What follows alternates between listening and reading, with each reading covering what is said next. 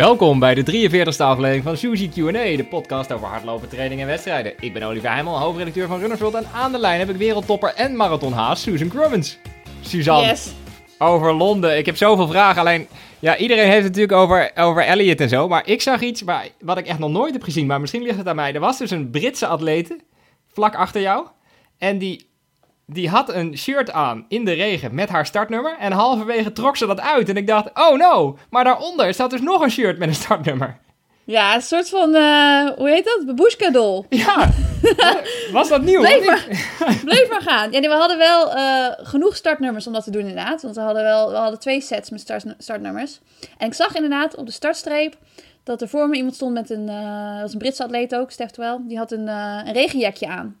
En toen dacht ik, hé, hey, ik durf te wedden dat ze daar nog een laagje onder heeft. Maar zij heeft de regenjak uiteindelijk dus niet uitgetrokken. Maar ze is, eh, ja, ze is ook niet gefinished. Dus misschien was ze ook niet lang genoeg aan het lopen om hem uit te trekken. Maar dat deed me wel denken aan eh, Boston Marathon. Want daar was het natuurlijk heel slecht weer. Mhm. Ehm, het was in Londen natuurlijk ook heel slecht weer. Maar ik denk dat het Boston nog wel iets erger was. En dan hebben gewoon echt atleten natuurlijk echt de hele weg gewoon met een regenjakje aangelopen. Dus eh, ja, het gebeurt blijkbaar wel vaker. Maar was dit nieuw, die twee nummers? Of- Eh, nee, je krijgt eigenlijk altijd wel eh, meerdere nummers. Maar die nummers zijn inderdaad vaak dat je dat inderdaad op je jekje doet. En als je dan vanuit de callroom of zo eh, naar de start gaat, dat de jury dan kan zien wie er allemaal ja, de baan opkomt. Of, of bij, een, bij een wegwedstrijd dan ja, richting het parcours gaat. Alleen normaal trek je dat jekje wel voor de start uit. Dus, maar je Ja, maar ik dacht als er een chip in zit, dan wordt het heel ingewikkeld. Dan ligt de, helft van jou ligt dan als het ware ergens langs de weg en de Ja. helft loopt door. Nee, we hadden gewoon eh, chips op de schoenen. Dus eh, dat, eh, Ah. dat, dat probleem hadden we niet. Maar ja, ik moet zeggen, normaal vind ik het wel leuk als ik meerdere nummers krijg. Want dan, is het ook, van- dan kan ik een paar nummers weggeven. En dat vinden mensen ook altijd leuk. En dan, weet je wel, dat is. Alleen nu stond de pace op. Dus nu was het niet zo'n heel leuk nummer, eigenlijk. nou, ik vind het altijd wel overzichtelijk als er gewoon iets op staat. Ehm, ja. ja, ik, ik wil zoveel weten. We beginnen gewoon bij het begin. Je kwam met een bubbel aan. ja, maar hoe kwam ik daar aan? Ja, Ja. Kijk, ik kwam vanuit St. Moritz. Vanuit de sneeuw. Ehm, vanuit de sneeuw. Ik moet zeggen dat de sneeuw was niet echt een probleem. Het was maar één dag dat je eigenlijk niet op de paden kon lopen. Dus dat viel hartstikke mee. Maar wel mooie plaatjes natuurlijk. Alleen, ehm, ja, ik kwam op Zurich Airport aan om naar Londen te vliegen. En toen, eh, toen ik daar aankwam, toen kwam ik erachter dat mijn vlucht eh, ja, twee uur geleden al was vertrokken. oh. Dus ja, dan heb je hem dus gemist. Dan heb ik hem, ik heb hem gemist. Ik hou, ik hou van om dingen gewoon goed te doen, hè. Ja. Ehm, maar dat was dus donderdag. En ik wist dat ik op donderdag natuurlijk zou vliegen. En dat het dan, dat was te laat. De- zeg maar, ik moest op donderdag aankomen vanwege alle COVID-tests. Dus als ik op vrijdag zou aankomen, dan zou het niet meer op tijd zijn. Dus ik moest die dag aankomen. Alleen, ehm, We moeten even terug Ja. naar... Je, je mist een vliegtuig omdat hij uit corona voorstelmaatregelen twee uur te vroeg vertrokken was? Of had jij gewoon niet helemaal lekker op een Nou, ticket gekeken? ja, niet helemaal, ik ben wel een vrij casual traveler. Weet je, je hebt van die mensen die helemaal hun eh, schema gaan uitprinten. Zoals ik, meer- drie uur van tevoren op de luchthaven. Dat dus, ja. Ik, eh, ik kom gewoon op het vliegveld aan en zo van, oh ja, ik moet nog even inchecken. Oh ja, oh wow, vlucht twee uur geleden. Oeh, wow, ik heb hem gemist, denk ik. Nou, ehm, dat dus. Maar hij was inderdaad, mijn andere vlucht was gecanceld. En ik moet zeggen dat mijn reisschema echt iets van tien keer veranderd is. En dat ik daar ook heel veel mails over gekregen heb. Alleen de laatste verandering hebben ze nog niet aan mij doorgegeven. Dus ik wist niet dat die vlucht eerder ging. Dus ehm, ja, helaas hebben ze mijn vlucht gecanceld en dus op een andere vlucht. zitten. Anyway, ik moest die dag nog steeds aankomen in Londen. Dus er was flinke stress. Niet bij mij natuurlijk, want Nee. dat ben ik niet. Maar wel, Maar de organisatie, die werd wel bij gek. de manager en de organisatie. En dan vooral Sinead Diver, was ehm, de Australische atlete. Oh ja. Ehm, eigenlijk Iers, want ze praat ook echt heel erg met een Iers accent. Maar eh, ze loopt voor Australië en eh, ik zou haar natuurlijk gaan hazen. En omdat mijn haasgroep uiteindelijk is opgesplitst, was ik echt de haas voor haar. En als ik er niet zou zijn, dan had ze dus gewoon geen haas. Dus nou, iedereen zat flink in de stress, omdat ik dus nog snel op een of andere vlucht, op de laatste vlucht naar Londen gezet moest worden. Maar uiteindelijk heb ik het gehaald. Ik ben aangekomen. Wel heel laat, donderdagavond. Maar ja, in ieder geval lekker begin, dacht ik. Ja, ja. En ehm, toen ik daar aankwam, niet meteen een COVID-test. Want ik dacht van, nou jongens, we gaan nu natuurlijk meteen testen. Want ik ben, kom vanuit het vliegveld. Maar nee, ze zeiden van, ga lekker eten. Komt allemaal goed. Ik zei, en de bubbel dan? ja. Maar de tests kwamen dus pas de volgende dag. Ehm, die heb ik uiteindelijk allemaal doorstaan, gelukkig. Want anders zou ik natuurlijk ook niet meelopen. Nee. Maar uh, ja, het, het, hele reizen en daar aankomen in de bubbel was wel echt heel bijzonder. En ook gewoon, normaal ga je natuurlijk je accreditatie ophalen, maar nu kreeg je je accreditatie en daarnaast kreeg je ook nog een bump, zoals ze die noemden. En die moesten dus de hele tijd in het hotel om. En het was een soort van, uh, ja, een soort van lampje. Gewoon een soort van, uh, ja, het zag eruit als een medaille met een lampje erin eigenlijk. En die moesten we dus altijd om in het hotel. En dat was om, uh, om afstand te houden van elkaar. Dus dat uh, lampje dat ging dan piepen als je binnen, nou ja, volgens mij was het twee meter van iemand kwam. Dan werd hij, dan ging hij, werd hij blauw en dan ging hij piepen. En als je dan heel dichtbij kwam of te lang dichtbij was, dan werd hij rood en ging je piepen. En dan iedere dag moest je die band tegen een soort van computer aanhouden om dan uh, je informatie te uploaden naar de server. En dan uh, nou ja, maakte de software een soort van wow. schema van. Dus dan kon je precies, nou, wij konden het niet zien, maar iemand van de organisatie heeft dat allemaal laten zien kun je precies zien wie er met wie in contact is geweest en hoe vaak ook. En um, nou, ik had na de eerste 24 uur had ik iets van uh, nou, 200 uh, blauwe bumps en 25 rode bumps. Dus we hadden er eigenlijk een soort van uh, ja, binnen onze groep dan een soort van high score van gemaakt. Wow, ik heb 200, vet goed, weet je wel. Maar je moest het natuurlijk zo laag mogelijk houden. Ik ja, dacht, ja. straks word ik hier weggestuurd.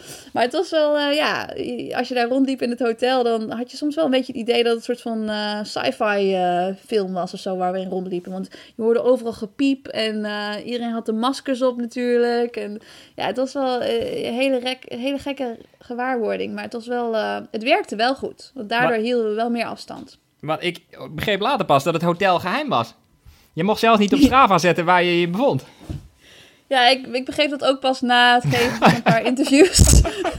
nou ja, weet je, ik, ik heb het, uiteindelijk is het niet, niet via mij naar buiten gekomen. Maar ik denk, ik, ik denk eigenlijk wel dat er andere atleten zijn. En volgens mij uh, zei Frank ook al dat hij het een paar keer genoemd had in een interview. Want het was eerst niet helemaal duidelijk. Want uh, ja, die informatie wordt gewoon doorgegeven. En, dan, en later hoor je dan van, oh ja, uh, het moet geheim gehouden worden.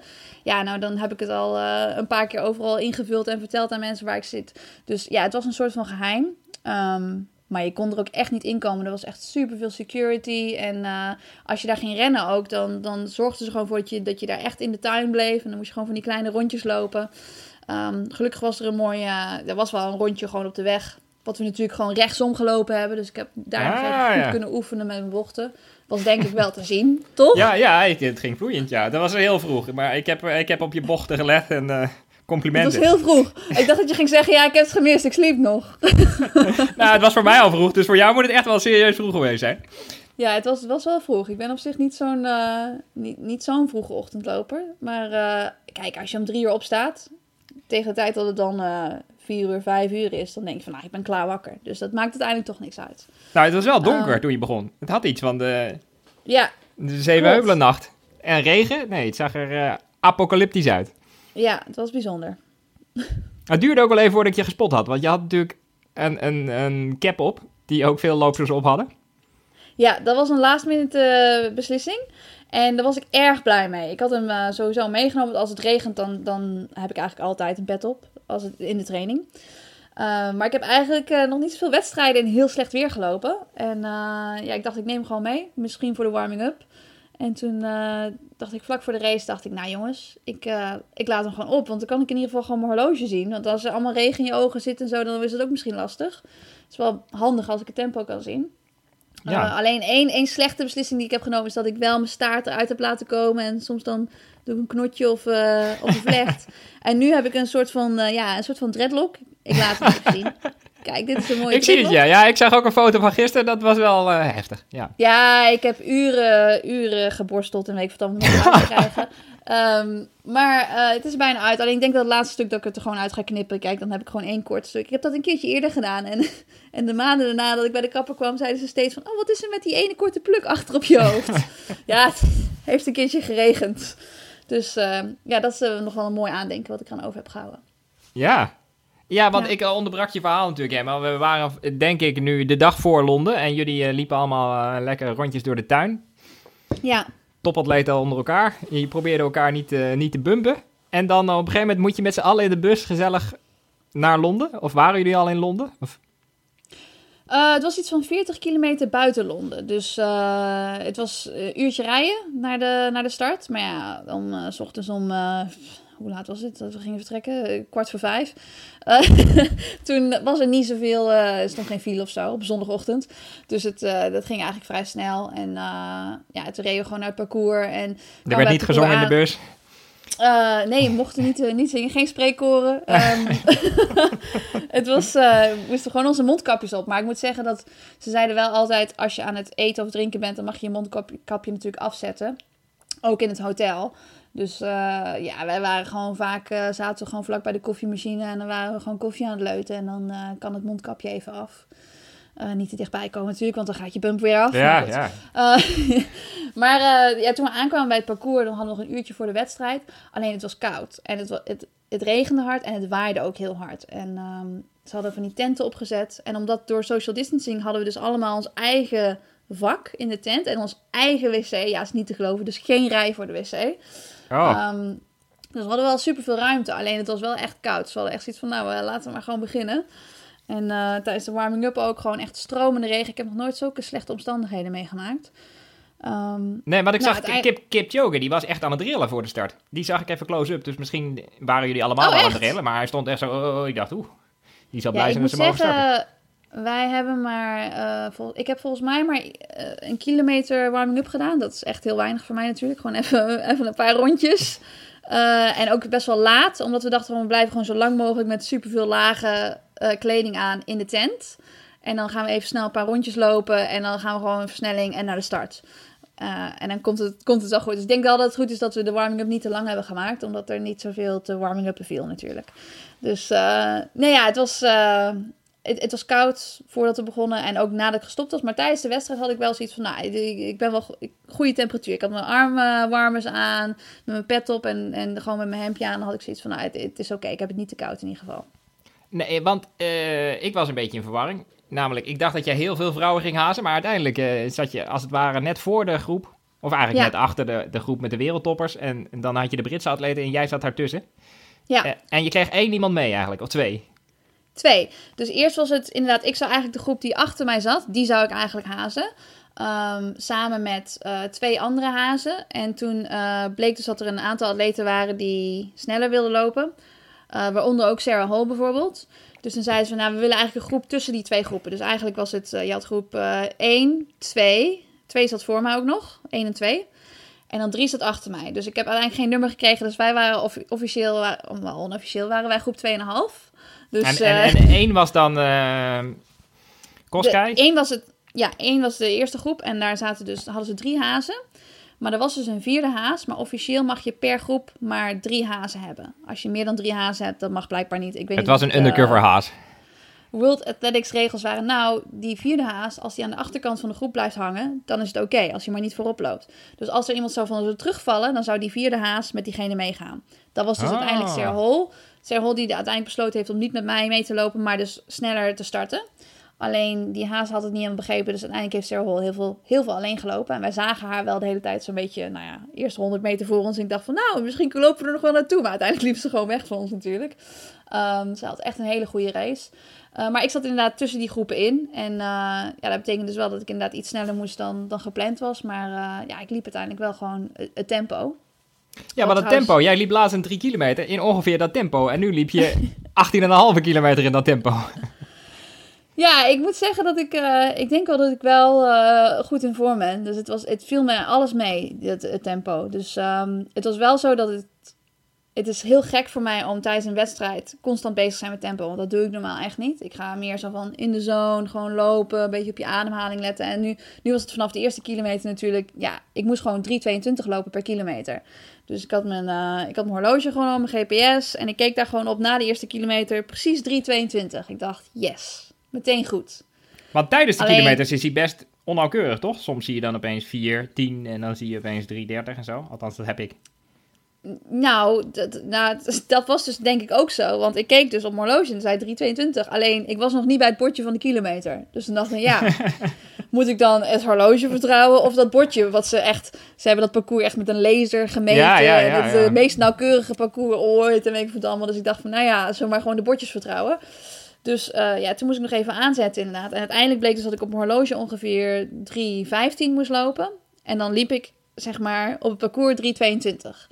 En er was ook een, ehm, een blauwe lijn die op, op de weg stond. En dat was de meest ideale lijn. En die probeerde ik wel te volgen. Alleen op sommige punten stond die echt, die lijn stond zo dicht. Op dat hek, ja, dat Ehm, zag ik ook. Ja, dan moest je echt in de goot lopen. Dus nou, dat, dat gingen we natuurlijk niet doen. Dus eh, je loopt uiteindelijk loop je toch langer. Dus het was nog wel een beetje moeilijk voor mij om, om inderdaad het precieze tempo ja, te lopen. Omdat je dus onder, onderweg heb je eigenlijk ja, alleen maar de kilometerpunten. ehm, waar je iets aan kan afleiden, maar niet, niet echt je horloge. Alleen daardoor had ik wel van alles te doen. Want iedere keer als ik een kilometer voorbij was, dacht ik... Oké, dus deze tijd plus 3,22 is... En dan ging ik dat uitrekenen.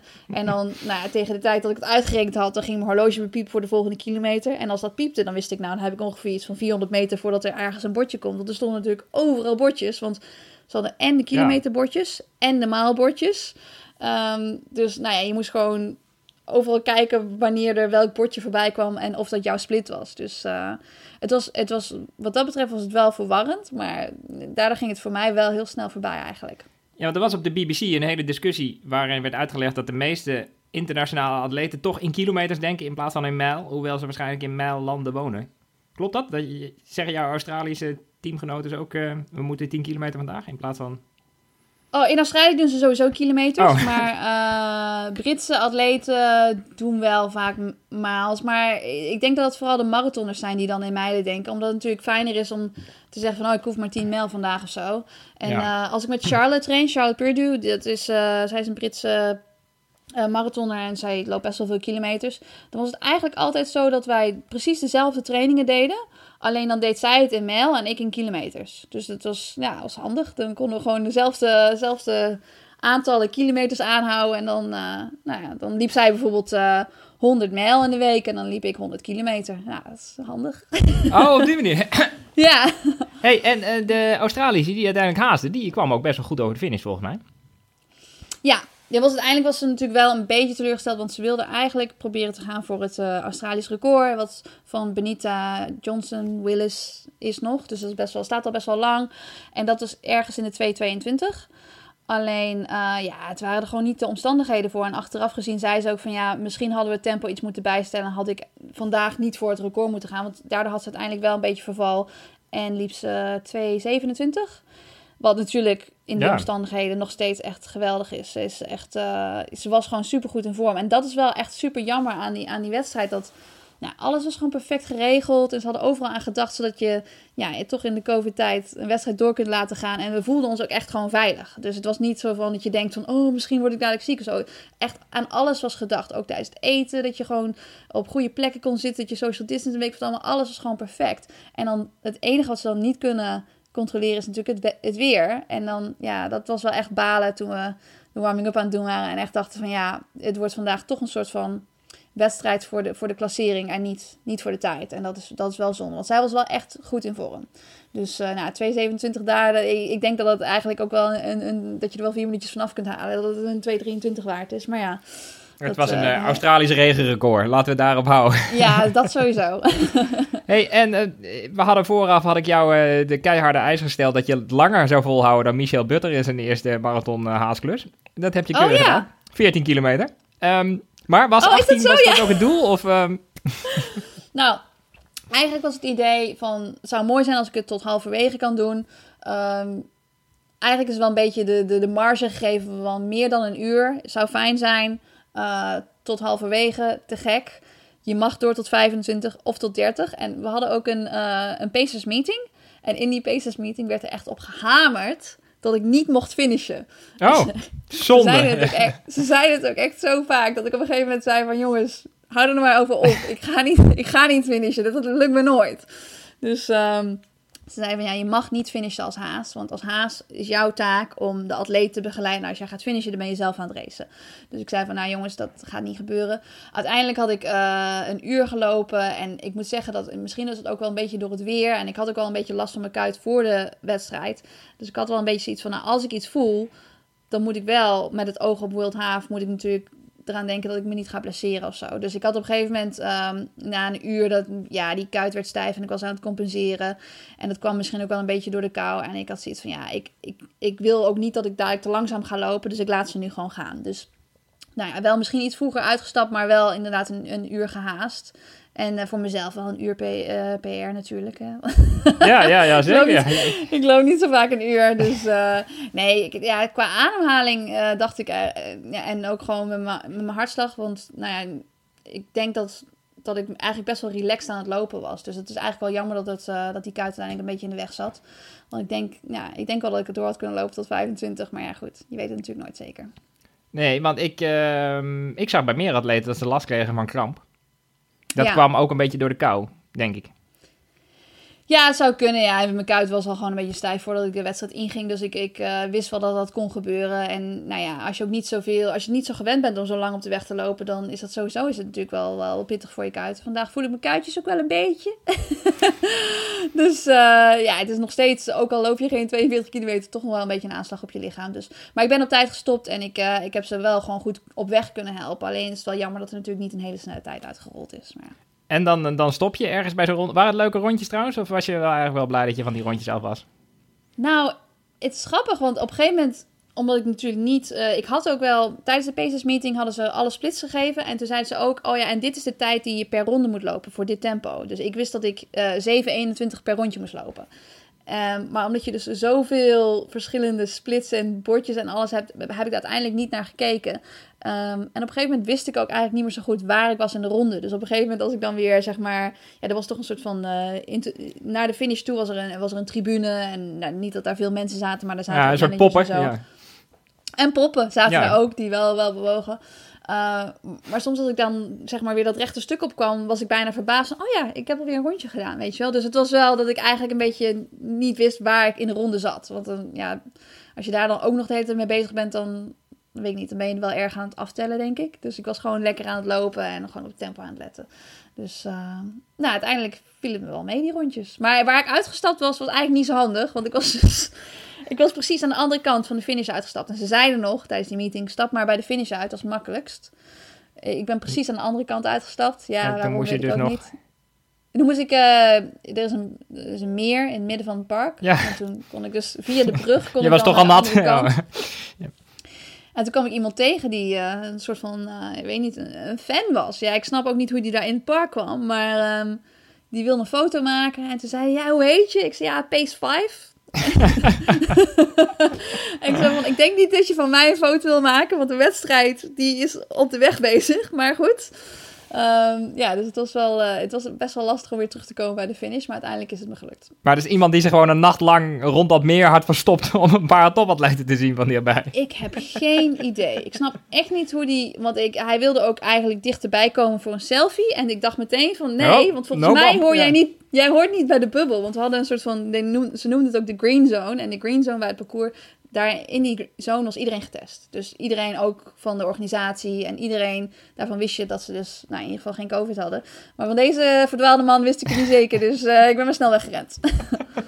Ja, dat kon je nog. Heel goed. ja. Hey, en ehm, tijdens het haas, ik kon op tv niet zo heel goed zien. Je kreeg eerst geen motor mee. Dat was een beetje gemeen. Waarschijnlijk omdat je 2,5 was. Eh, dus het duurde even voordat we je close-up zagen. Ja, er wa- waren sowieso geen motoren volgens mij. Er waren eh, gewoon alleen maar hangende camera's. Ah, nou... Oh je- ja, en nee, er was ook wel eentje die echt op een rail stond of zo. Ja, dat was ook nog eentje, ja. Maar hoe dan ook, ik, het zag eruit alsof je niet de hele tijd op je ploeggenoten aan het inpraten was. Alsof je gewoon lekker rechtdoor aan het re- rennen was in de regen. Of zei je wel dingen als, go get it girl, en zo. Hup. Hup. Eh, nee, eh, toen ik uitstapte heb ik in wel gezegd van... eh, Succes. Keep, keep it going en de ballen. Nee, meer van... oh, ik zei van, ja, work together. Want ze waren natuurlijk... Toen liepen ze nog samen. Alleen helaas hebben ze toen wel nog daarna echt wel veel tijd verloren. Maar ehm, ja, nee, ik was inderdaad niet... Ik was gewoon het tempo aan het lopen. En af en toe keek ik wel achterom om te kijken of ze nog gewoon achter me liepen. Maar ja, ze liepen nog gewoon goed mee. En ook, ja, er, er viel geen gat of zo. Dus ja, op dat moment, ik, ik weet gewoon dat ze ook gewoon in de zone aan het lopen zijn. En zij willen zich niet bezighouden met het tempo. Zij willen gewoon op mij kunnen vertrouwen. Dus ik dacht, dat is het belangrijkste wat ik kan doen, is gewoon de splits precies goed lopen. Dus eh, nou, daar was ik me vooral op aan het focussen. En dat, eh, ja, die, ik hoef geen eh Emiel Ratelband, eh Chaka, en weet je wel, dat, dat hoeft allemaal niet. Want ze, ze weten wel hoe ze zichzelf kunnen motiveren. Ehm, dus het belangrijkste was gewoon dat ze gewoon relaxed konden doorlopen. En dat, eh, nou, daar heb ik geprobeerd voor te zorgen. En toen eh, was je uitgestapt en toen had je de stalker vermeden. En stond er dan ook voor iedereen een soort privé jacuzzi klaar? Zoals ik van deze organisatie wel verwacht. Of eh, duurde het nog best wel lang voordat je in de warmte was? Eh, nou, het was ijskoud toen ik uitstapte. Het was echt zo koud. Ik begon ook inderdaad meteen echt te bibberen en te klappertanden. Het was echt zo koud. En toen had ik echt geluk, want toen was er dus gewoon, werd er een auto geregeld om terug te gaan naar het hotel. Want er was daar ook nergens om, om, om warm te staan. Dus er was geen, geen tent die echt binnen was. Dus hebben toen uh, mij en een andere atleet, nog een andere haas, hebben ze gewoon meteen teruggebracht naar het hotel. Dus dat was wel fijn. Dus ik stond al vrij snel daarna, stond ik die knopen uit mijn haar te kammen onder de douche. Je kon de Dus, finish eh, gewoon zien in het hotel? Of, eh? Ja, dat inderdaad. Nee, ik had, eh dit finish was een beetje onderweg, want het was natuurlijk nog een uurtje rijden naar het hotel. Ehm, dus in de, in de auto heb ik eh, de finish nog wel kunnen kijken. Dus eh, ja, en het is ja, vooral Sarah Hall was mooi om te zien, vond Ja, ik. de Amerikaanse die in PR liep. En de, de wereldkampioenen versloeg. In de laatste 200 meter, denk ik. Ja, echt een super mooie eindsprint ook. En, eh, en van tevoren had, zij, had ze al gezegd dat ze inderdaad ze had eh, goed kunnen trainen. En, en, en nou ja, ze zei letterlijk zo van, I poured so much into this. En ik vind het wel mooi als mensen dan weten dat ze er, dat ze er zoveel voor gedaan hebben en zich goed voelen. En als het dan uitkomt en, en dat je dan ook echt goed presteert. Dat is wel echt eh, ja, super mooi om te zien. Dus Want je hebt Ja, haar na afloop ook nog gesproken? Of is het een vriendin Ja, van je überhaupt? Of een kennis? Of een... Ja, nee, ja, ik ken haar wel goed natuurlijk van wedstrijden en zo. En, en ook mijn tijd in Amerika. En ook een keertje toen ik in Flagstaff eh, alleen zat, heb ik wel wat met haar getraind. Eh, want zij woont in Flagstaff, dus heeft ze me ook wel wat, eh, wat mooie rondjes laten zien en zo. Dus ehm, nee, ik ken haar wel. En ik heb haar na de hand gesproken bij de, bij de lunch inderdaad. En ja, natuurlijk was ze super blij. En, en het was gewoon... Dat is wel mooi. Na zo'n, na zo'n wedstrijd dan, dan ga je naar de lunch en dan, en dan zie je atleten binnenlopen en, dan- en dan zie je al de manier hoe ze, hoe ze binnenkomen bij die lunch. Of, of het een goede wedstrijd was. Of, of dat het een slechte wedstrijd was. En of ze teleurgesteld zijn. Maar iedereen is wel gewoon blij voor elkaar. En dat is wel mooi. En eh, ik zat toen bij de lunch ook met, met Bo. Met Bo Ummels. Die was natuurlijk wel een beetje teleurgesteld. Omdat Die ze liep wel- 2 2,39. ja, en, en je had wel een beetje verval natuurlijk ook in de, in de tweede helft en vooral de laatste kilometers. Dus ja, was wel teleurgesteld, maar uiteindelijk praat je gewoon met elkaar over de wedstrijd. En, en met, de, met de moeilijke omstandigheden hadden heel veel atleten hadden het natuurlijk moeilijk. En eh, Ellie, eh, een Australische eh, trainingsmaatje van mij, was ook een beetje teleurgesteld met haar wedstrijd. Zij liep uiteindelijk eh 2.31 volgens mij. Maar ze zei dus dat ze inderdaad gelapt werd door Sarah. Want ja, die rondjes waren natuurlijk twee kilometer. Dus dat is, het zat er wel aan te komen dat de mensen inderdaad gedubbeld zouden worden. En toen zei ik zo van, oh, wat deed je, wat deed je toen, eh, toen Sarah voorbij kwam? Zei, oh, ik heb haar natuurlijk aangemoedigd. Ik zei, come on Sarah, you can do this. En toen zei ze, ja, en toen ben ik zelf verder gerend. Dus ja, dat was, dat was wel even motiverend. Alleen toen zei ze dus, toen zij, toen Ellie over de finish kwam, toen heeft Sarah Ellie ook nog aangemoedigd. Kom aan, one more lap. Ah. Dus dat is ook wel mooi. Dus iedereen is wel gewoon supportive. En dat is wel echt mooi aan het marathonwereldje. Want iedereen weet gewoon ja, hoeveel je moet investeren in één wedstrijd. En ja, dan kan er van alles gebeuren. En iedereen heeft natuurlijk, ja, moet natuurlijk met hetzelfde weer dealen. En ehm, ja, ik weet niet. Dan zit je toch een beetje in, de, in hetzelfde schuitje. En het is, wel, eh, het is wel mooi om elkaar te supporten op die manier. Ja, ik was even in verwarring. Ik dacht dat je met Ellie Elliot Kipchoge bedoelde. Dat jij ja, als het ware je eigen koosnaampje had. Ja, Ellie was ook een beetje teleurgesteld. Maar Nee, dit is Ellie, Ellie Pashley. Ellie Pashley en Sinead Diver, dat zijn natuurlijk mijn twee trainingsmaatjes... die ook vorig jaar in eh, Doha de 10 kilometer liepen. En eh, ja, waar ik ook mee in St. Moritz heb getraind vorig jaar. Alleen nu zijn ze natuurlijk allebei vanuit Australië naar Europa gekomen. Ja, ehm, met het risico dat ze het land gewoon niet meer inkomen. Want de, alle vluchten zijn gewoon gecanceld naar Australië. Er mogen maar Oh. een bepaald aantal mensen weer terug. Eh, en sowieso moeten ze dan in quarantaine twee weken lang in een hotelkamer. Dus het is echt, ze hebben echt veel geïnvesteerd om zeg maar, deze wedstrijd te kunnen lopen überhaupt. Dus dan is het wel, ja, met alles met het weer, dat is natuurlijk balen. Maar uiteindelijk is het wel, ja, ik vind het wel, wel mooi dat ze dat ervoor over hebben. En dat ze dan op die manier toch nog een, eh, een marathon hebben kunnen lopen dit jaar. Ik las ook nog een heel technisch verhaal trouwens over de schoenen van Sarah Hall. Want die had Essex schoenen aan. En een soort prototypes. En je mag geen prototypes meer dragen. Maar zij had een uitzondering daarop of zo. Nee, je had even naar de schoenen Echt moeten kijken. Ja. Ja, ik heb haar schoenen gezien. Dat viel me ook op trouwens. Voor de start zag ik haar schoenen. En toen dacht ik, wauw, die hebben echt een hele dikke zool. Ik dacht van, mag dat wel? Nee. Jij ging meten. Ja. Mag dat wel? Ik heb even mijn eh, centimeter eruit. Nee, dat is, eh, ja. Ik zag ze en ik dacht, nou, ze zien er lekker bouncy uit. En het is natuurlijk voor, voor marathons wel lekker. Ik had zelf eh, de Next Percent aan. En het is wel Oh. zo dat ze voor Londen hadden ze inderdaad dus nieuwe kleuren van de schoenen. En ik, had, ik heb daarvan de Alpha Flies gekregen. Alleen, ja, ik had nog niet in de Alpha Flies getraind, dus daar heb ik uiteindelijk niet in gelopen. Maar eh, ja, het, het waren wel mooie, mooie kekke schoenen. En een mooie, tussen, tussen oranje en zalm zat het in. Een beetje, eh, ik noem het altijd eh, aggressive salmon. Dat was een mooie. Agressief. Ja, het is, eh, je, je zal het maar tegenkomen. Ja. Ehm, wat ligt er nou op mijn bord? Ik ga, het is hoog tijd voor ons eerste segment. Dan krijg je natuurlijk heel veel vragen over, eh, over je haasklus, dus daar ga ik er gewoon nog een paar van stellen. Eh, de eerste ging van Jennifer Gullekes over eh, de klitten in je haar. Nou, dat hebben we behandeld. Ja, jezus. Ik ben ze nog steeds aan het behandelen. Dit is echt een, eh, echt een dreadlock. Ja, I, I feel you. Ehm, Ja. Dan ehm, meneer Haasleger zegt, ik zag je hartslag op Strava. En dat eh, klopt dat hij iets zo hoog was aan het einde. Ik heb inderdaad even gekeken. Hij, hij was op een gegeven moment 120 halverwege en toen schoot hij naar boven de 200. Nee, daar klopt allemaal helemaal niks van. Dat is als ik mijn eh, band niet om heb, dan, dan doet die hartslag maar wat. Want Oké. ik, ik, daarom als ik train, dan, want die op mijn pols, ja, ik heb van die eh, takjes. Dus dat, die, dat, eh, dat horloge, dat doet het helemaal niet op mijn pols. Dus als ik ook in threshold loop of zo, dan doe ik altijd de band om. En als ik dan daarna mijn band afdoe en dan mijn cooling down ga doen, dan zit mijn hartslag ergens bij de 200 of zo tijdens de cooling down. Denk van ja, dat is een beetje gek. Dus ja, daar klopt helemaal niks van. Dus ik, heb ik hem erop laten staan? Ik haal er ook meestal gewoon van af als ik die band niet om heb. Oh, Want dan? Gaan mensen, mensen gaan er naar kijken en dan denk ik van ja, er klopt helemaal niks van. Dus eh, nee, ja, dat het is, ook helaas- bij jou nog ingewikkelder, want hij maakt als het ware een soort foto toch van, van je pols om te kijken of hij, of hij bloed ziet. En da- zo bepaalt hij je hartslag. Oh, is dat zo? Ja. Maar jij hebt daar ook nog een tatoeage zitten van Olympische ringen. Of is dat de andere Nee, het is aan de andere kant. Oh, is aan de andere kant. Maar Nee, ik denk wel als het regent dat het dan ook nog ingewikkelder wordt. Nee, ja, er klopt bij mij in ieder geval helemaal niks van. Dus eh, ik, eh, ik, ik zou er vooral niet naar kijken. Oké, ehm, gaan we niet meer doen. Een vraag van de Sarah Lynn Reuver. De rondjes rechtsom. Hebben de, de benen of de rest van het lijf hier nog last van gehad? Ja, het was links, de kuit. Dus ik denk wel dat ik met links natuurlijk wat harder heb moeten afzetten. Nee, ik weet het niet. Ehm nee, op zich die, die bochten gingen goed. En die bochten waren inderdaad niet scherp. Ik dacht niet onderweg van, wow, dit is een hele scherpe bocht. Het, het eh, parcours liep, liep gewoon goed.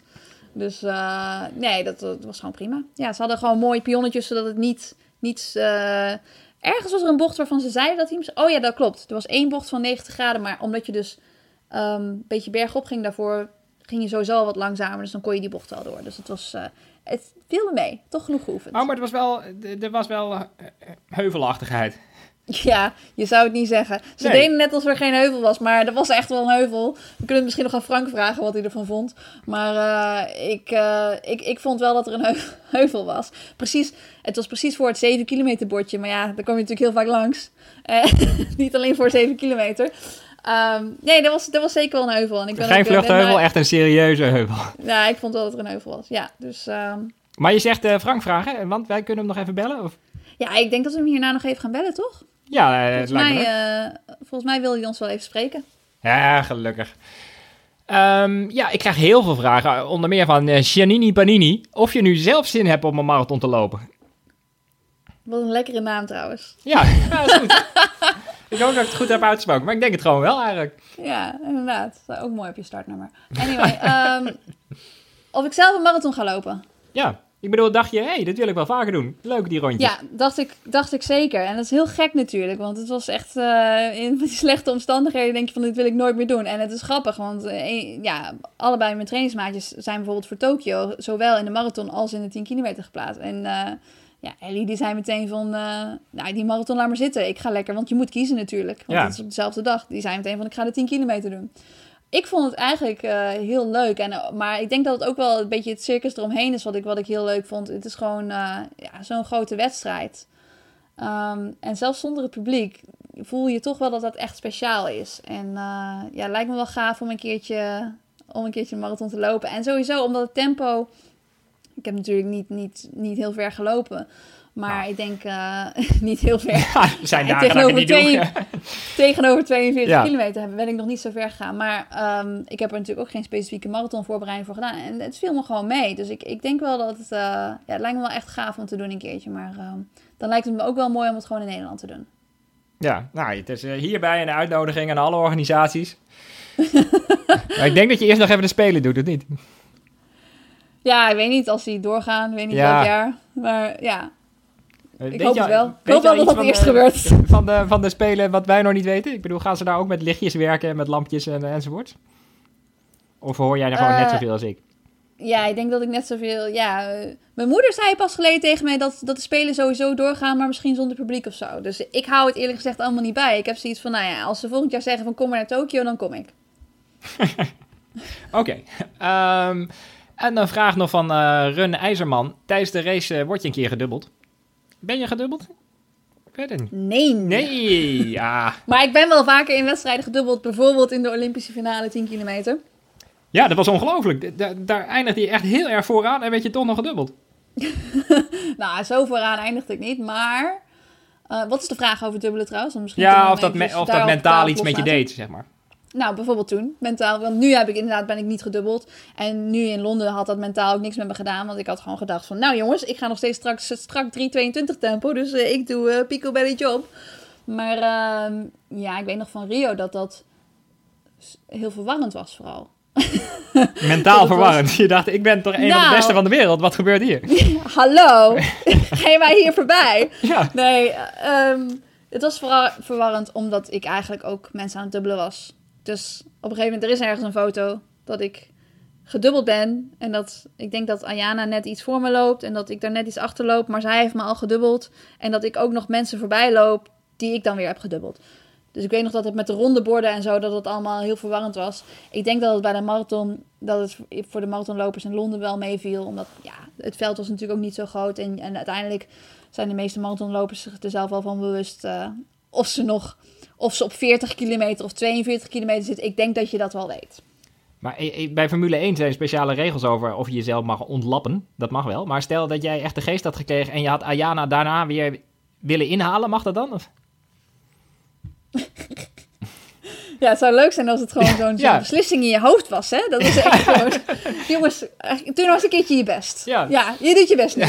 Eh, dat was het inderdaad. Ik deed mijn best niet en daarom werd Ja, ik gelapt. En toen...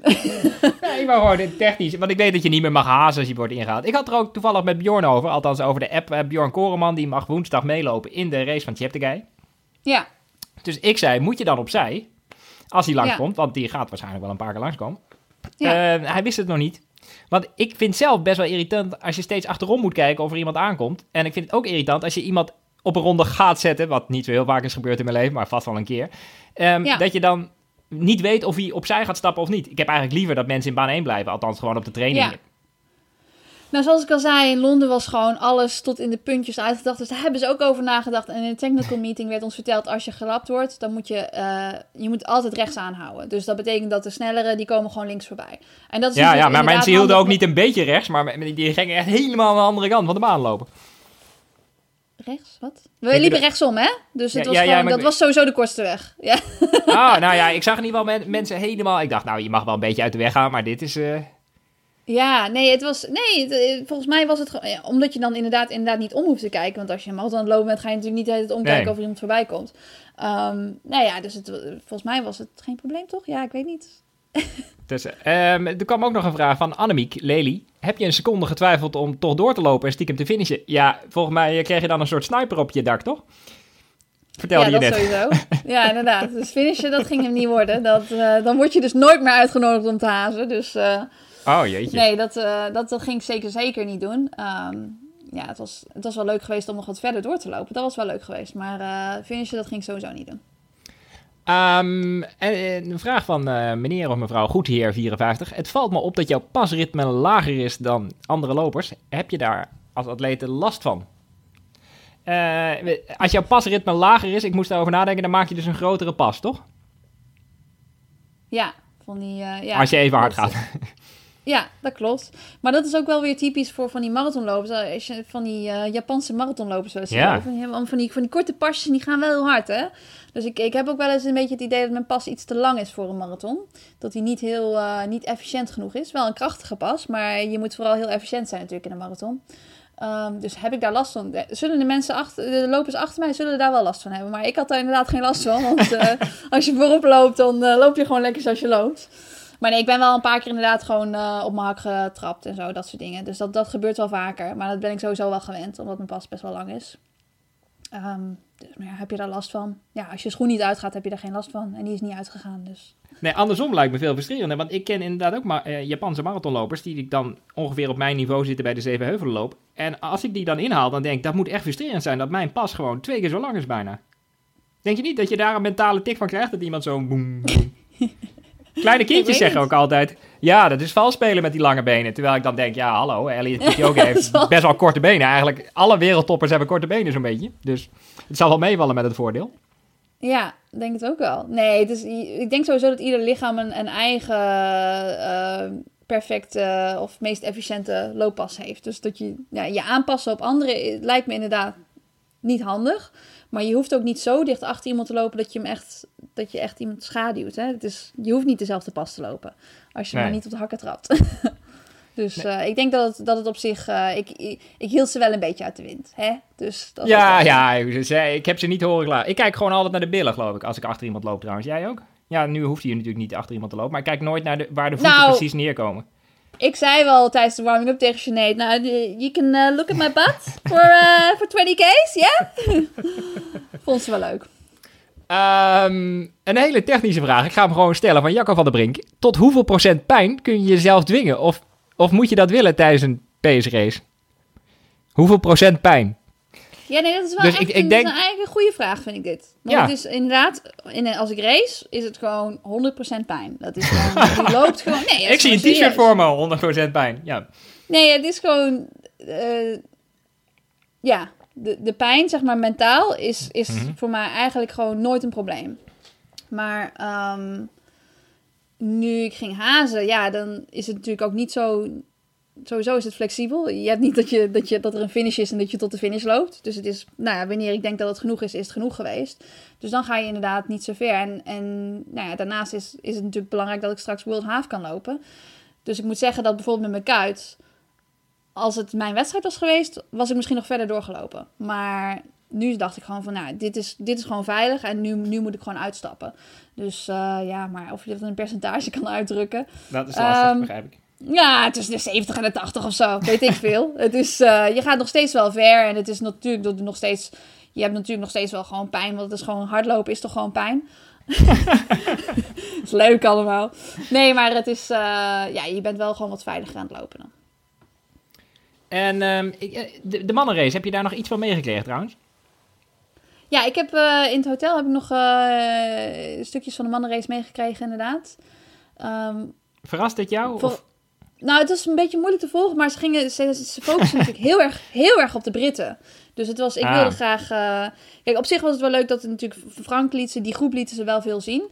Dus daar heb ik wel een heel stuk van gezien. Maar het is, ja, ja want Frank Futselaar werd gehaast door Mo Dat leek me toch wel het beste... Daarom natuurlijk. Daarom werd hij in die groep natuurlijk de hele tijd in beeld Nou, deed Mo wel de hele tijd... Het was de enige haast die de hele tijd deed alsof het echt een fluitje van een cent was. Maar heel relaxed en... Uh, ja, hij praten, zo. zondag, zondagochtend duurlopen, dat was hij echt aan het doen. Hè? Dus uh, ik probeerde wel te doen alsof dat ja, was. dat zo makkelijk was het ook weer niet. Maar uh, nee, ja, dus het was, dat is wel leuk om daar stukjes van te zien. Maar het is, um, ja, ondertussen... Ik was ook in het hotel en er was de, de lunch en ik moest nog ijzen en er moest van alles nog gebeuren. Dus ik heb alleen maar stukjes daarvan gezien steeds. En dan de finish heb ik al gezien van de mannen, van de maar ja, als je dan mensen niet bij de finish ziet, dan denk je van ja, dat, er is dus iets gebeurd onderweg. En dat is, uh, dan krijg je niet, niet altijd het verhaal mee tot, tot, tot uh, uren later. Dus het is ja, natuurlijk jammer van Frank dat hij uiteindelijk de finish niet gehaald heeft. Maar ik begreep dat hij misschien nog een poging gaat doen dit jaar. Ja, nou, we gaan hem zo bellen en dan gaan we het even vragen. Ja. Frank, welkom. Terug in Nederland. Hoe was je marathon? Ja, het was een hele bijzondere ervaring. Dat uh, sowieso. Wel echt uh, balen dat ik uh, de limiet niet heb gehaald. Dat is wel natuurlijk het, ja, het meest wat domineert. Maar aan de andere kant heb ik wel een goed gevoel over hoe het niveau was. En ja, was het echt een hele gekke dag en een bijzonder weekend om mee te maken. Ik, ja, zoiets gaat er nooit meer waarschijnlijk zijn. Of het moet heel lang nog onder ons blijven, corona. Maar het hele weekend was echt ja, de, opgesloten met 200 man in een hotel met een ketting die ging bliepen als je te dichtbij kwam. En die bij wijze van spreken ontploft als je 10 seconden te, te dicht bij iemand was. je moest dan je data eh, uploaden elke dag met wie je allemaal, laten we zeggen, gebliept had. Wat was Dus je eh, hoogste score trouwens? Wat was je hoogste Ja. score? mijn hoogste score was volgens mij 40 bumps into somebody. Dus eh, Ja, bumps. ja, dus eh, was maar goed, eh, dat, dat is een eh, heel bijzonder weekend. Ja, het was gewoon. eh, eh, ik voelde me zo goed in de race. eh, tot, eh, tot 20, eh, 25 kilometer. Echt helemaal perfect. Eh, de, de groep met Moverra die was eh, eh, zo goed op tempo. En eh, ja, ik had eigenlijk helemaal niet door dat het regende. Omdat ik zo mentaal goed in die race zat. En ik was niet eens rondjes aan het tellen. Maar eh, ja, toch eh, de kou en de regen mijn benen te pakken gehad. En eh, ja, ging, begon ik echt eh, te krampen in mijn kuiten vanaf 25. En binnen 4 kilometer was ik aan het ijsdansen. En eh, ja, kon Oh. ik, kon, ik, kon ik niet meer eh, normaal mijn voet neerzetten zonder kramp te krijgen. En eh, ja, toen eh, was de beslissing snel gemaakt om ermee te stoppen. En ja, dat is heel erg balen, want het tempo zat er perfect in. En ik voelde me in mijn hoofd heel fris en mijn conditie was ook helemaal goed. Ehm, we zaten een minuut voor op het schema. We liepen op 2.30 ongeveer. En ik dacht van ja, ik mag nu gewoon een minuut verliezen bijna. Dat in de laatste 17 kilometer. En nou ja, ik heb wel meer dan een minuut verloren. Maar was er een moment, zeg maar na 20 kilometer, dat je dacht: Wauw, ik loop hier gewoon met de wereldtop. Mo Farah, die is me aan het hazen. De ogen van de hele wereld zijn op me gericht. Lekker. Ja, eigenlijk wel vanaf het begin af aan dat ik aan het genieten was van de race. En het, eh, en het rondjes eh, racen door de stad heen langs eh, Buckingham Palace de hele tijd. En ja, ze hadden natuurlijk wel echt hun best gedaan om het een beetje aan te kleden met alle vlaggen en ja, neppoppen van de Kipchoge en de koning langs het parcours. en, eh, een helikopter die meevloog, net als bij de Tour de France. Eh, ja, wat dat betreft eh, was het, was het heel erg gaaf om onderdeel daarvan te zijn. En ik zat er ook echt goed in. Ik had er heel veel zin in. En ik dacht echt, nou, kom maar op met die tweede helft. En ja, met achter Mo, dat was natuurlijk ook heel erg bijzonder. Maar aan de andere kant, ja, ben je gewoon aan het hardlopen en doe je wat je altijd doet. Dus, maar eh, ja, zeker was het, besefte ik dat wel. En daarom kijk ik ook wel met een tof gevoel op terug. Ehm, ja, helaas eh, moest ik uitstappen. Maar ja, ik zie het wel als een hele goede training en een hele goede, heel mooi moment eh, om eh, ja, hopelijk in Valencia wel klaar te zijn. En eh, hopelijk dan eh, betere omstandigheden. Yes. Want eh, je kon erin in eh, Valencia nog. Of was Ja, je daar ik- al stiekem ingeschreven? Of, eh? Ja, echt in maart al. Ik eh, was een van de Oh. eerste die daar op de lijst ik, eh, ik moest ook mijn, vlieg, eh, mijn vliegticket boeken. Dat moest allemaal officieel ingediend worden. En, eh, dus nee, ik stond eigenlijk al heel snel op die lijst, omdat dat de eerste marathon was binnen de kwalificatieperiode. En later is, ben ik is het tot naar voren gehaald en kon ik bij Londen meedoen. Dus je hebt het als plan B gehouden dus. Ja, het was wel als plan B. Ik moet zeggen, tijdens de race heb ik daar helemaal niet aan gedacht. Echt pas toen ik echt kramp ging krijgen, toen dacht ik van, toen ik gestopt was eigenlijk, toen dacht ik van, oké, ja, nu dan, dan, dit is eigenlijk wel, dan kan ik in Valencia nog een kans, eh, Ja. kans krijgen. Hey, Ja. En in die vier dagen heb je nog nieuwe mensen ontmoet? Dat je Zo, zegt, eh. goh, die Kitara en zo, die is geweldig. Ja, ik heb wel echt veel mensen ontmoet, moet ik zeggen. Dus eh, ook een Ja, paar... dat is eh, duidelijk met die bumps van jou. Nee, maar ik, denk, ik liet hem gewoon op mijn kamer soms. Dat hij, Of expres leeg, expres niet laten opladen. Dat is ook altijd mooi.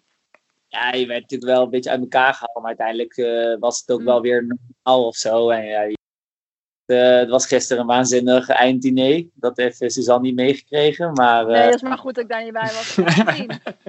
Dat was, dat was even... Dat was, wist niemand of zo. Het was een beetje geheimzinnig. Maar in één keer Ja. was het echt een ander gedeelte van het hotel. Wat echt op een balzaal leek. Er waren echt lange tafels gezet. En werd, de winnaars werden geëerd. En... en we- we- werd er eh, ja, een geweldig di- diner op zijn Engels geserveerd. Dus dat was wel heel erg tof. En veel mensen daar ook gesproken. Ehm, ook race directors van andere wedstrijden. Dus dat is ook wel heel erg leuk voor de toekomst. En eh, ja, zo, eh, zo zeker mensen ontmoet. Ja. Maar zijn er ook nog bekende atleten heel erg dronken geworden, gedanst op de tafel? Een beetje Eh, insight voor ons. Kipchoge, Ja. Was, me. En Bridget Koska, nee, Ja. Nou, daar zat ik wel toevallig eh, twee stoelen naast, maar die, die, eh, die ging redelijk snel naar bed. En eh, nou, er werd niet echt gedanst, want dat was wel jammer. Dat, dat, daar letten ze toch wel op dat dat niet mocht. Maar er werd wel. De wijn die vloeide rijkelijk, laat maar zeggen. Ik, zag, ik zag hem op tafel staan. Ik wilde één biertje nemen. Ik, denk, ik zei, ik ga één bier nemen. Maar ja, dat was gelijk zo'n Engelse. Dus die was, dat was neemt goed zijn voor. Dus het was echt zo'n grote pint, was het. eh, die tot de nog.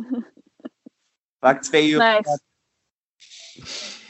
Nou, eh, dan eh, wensen we jou hartstikke veel succes in Valencia. En we hebben toch van je genoten gisteren. En heel hartelijk bedankt dat je even tijd voor ons kon maken, man. Ja, graag gedaan. Leuk dat jullie het gevolgd hebben. En ik wil nog weten hoe het met Suzanne was. Hoe heb jij het ervaren?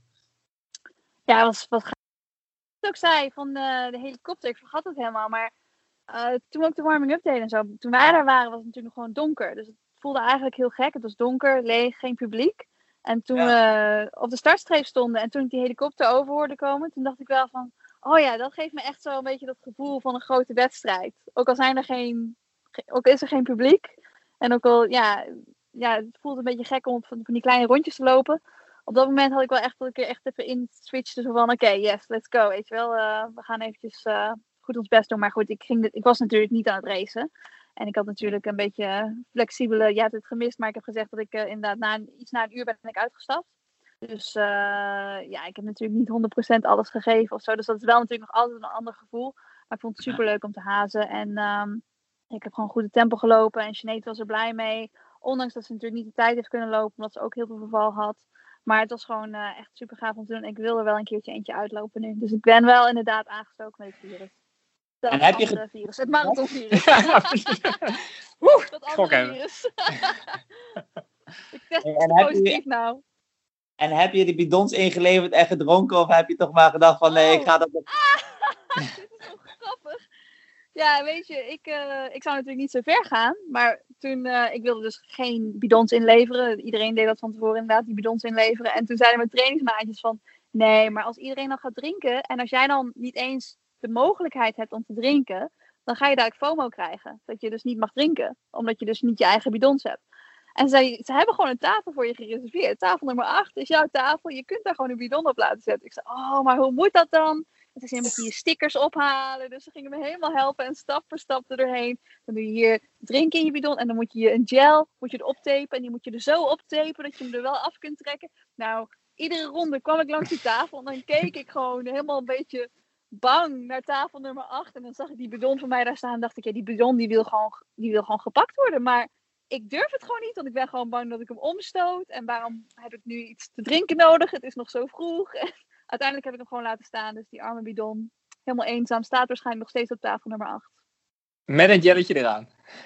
Ja, met een challenge eraan zelfs. Ik heb helemaal niet meer getraind of zo. Dit is echt tegen alle regels in. Maar ik vond het wel, wel grappig. Ja, ik voel me nu echt een marathoner. Omdat ik had ook een bidon op de tafel heb gezet. Ja, ik heb hem niet gepakt, maar ik voel me wel een marathoner. Even voor de luisteraars, FOMO is de fear of missing out in dit geval. Ja, fear of missing out, weet je wel? Dat iedereen lekker aan het zuipen is. Iedereen zit een beetje aan de sportdrank en ik niet. Ja, dat is wel FOMO. Nou, dank voor deze inside informatie. Ja, Het, was, eh, no het, was toch een soort van, eh, het was toch een soort van kroegentocht elke keer langs die drank. eh, langs, langs, Ja, ja, dat ik kreeg op Instagram te horen van iemand. Dus eh, dat was leuk. dat, eh, de andere atleten zeiden wel dat als ze een bidon gemist hadden, of eh, bij, bij Brad, eh, ook in Australië, was bijvoorbeeld de gel was van de bidon gevallen en die viel dus Oh. op de tafel. En toen zei hij, ja, toen kwam ik er twee kilometer later kwam ik er langs en heb ik die gel nog gepakt. Weet je wel, dus het was... Dat Ja, dat was wel lekker. Er waren wel meer drinkposten nu natuurlijk. Ja, ja, heb jij vaker gedronken dan Frank, of niet? Eh, nee, ik heb eigenlijk om de ronde gedronken. Maar één keer dacht ik, oh, pak hem deze ronde niet. Ik ben over zes minuten toch weer hier. Dus eh, als het goed is, ja. Ja. Dat is wel lekker. Ja, dat is leuk. Ja, mooi. Dus, eh, Ja, en- maar wat, oh ook wel dan- fijn, wat ook wel fijn was, dat ik vanochtend mijn coronatest negatief kreeg. Oh, die kreeg je ook nog mee. Ja, die kreeg je ook nog mee, inderdaad. Ehm, had je nog last van je... Want je had best wel eh, lang haar, zag ik. Had je daar last van in de regen? Had je ook eh, dat je een beetje knopen in je haar had en zo, of niet? Bent Eh, Mijn kapster is net vertrokken. Van, ja, zijn de meningen over verdeeld. Mijn vriendin vindt het heel mooi. En ik vind het ook wel prima. Maar, eh, maar sommigen zeggen, ja, je moet echt knippen, want uh, dat, uh, heb je veel last van. Maar ik had er zelf eigenlijk geen last van. Aerodynamisch, maar hoe kwam het dat het zo lang was dan? Nou, ik had vorige week een afspraak. En toen was er corona in die, in die salon, dus ik kon niet langs. Ja, zonde. Ja, Suzanne is heel trots op de voorkennis bij deze vraag. Ja. Ja, ik vond het, uh, ik denk haarbandje, vlecht of vet, wat gaat hij doen? Maar nee, gewoon los, gewoon wild. Ja. Ik vond het echt, uh, vond het gedurfd. Ja, ja, ja, je moet soms living on hè? Je stond bij de start ook heel, uh, heel strategisch precies achter Kipchoge. Ik dacht, ja, ik dacht, hey, daar is Frank. Ik dacht nog, nou dat kwam eigenlijk meer toeval. Maar ik dacht van, zou ik dit shot nou verpesten als Kipchoge wordt voor? ja, mooi. Nou, dankjewel man. Ja, graag gedaan. En ik uh, ben benieuwd naar de podcast. En dan, uh, ja, dan spreken we elkaar later. Ja, Goed, goed. Nou, dankjewel Frank. en dan uh, gaan we nu, denk ik... oh, ik moet trouwens nog even afsluiten. Heb je ook een vraag voor Suzanne of voor mij natuurlijk? Mail hem dan naar mijn adres oliverheimel.hurst.nl En wie weet komt jouw vraag in de volgende podcast.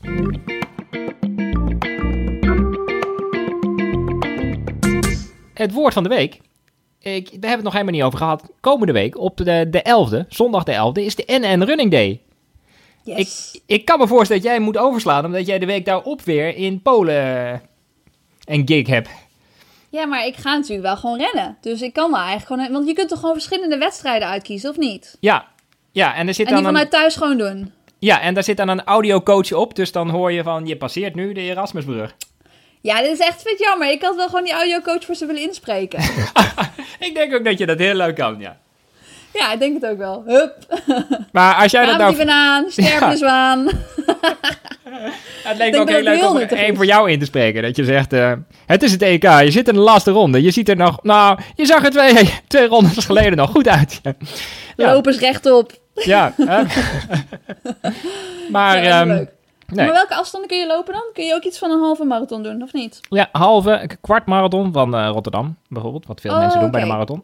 Uh, ja, dus die de, ga ik die wel doen. De keuze is reuze. En je kan zelfs op de NN Routeplanner, heet het volgens mij, uh, hardloopplanner, kan je een route laten uitzoeken. Dus jij zegt, ik woon in Hilversum en mm -hmm. uh, ik wil een marathon lopen. En dan zoekt hij helemaal uit wat een goede marathonroute voor jou zou zijn vanaf van- je huis.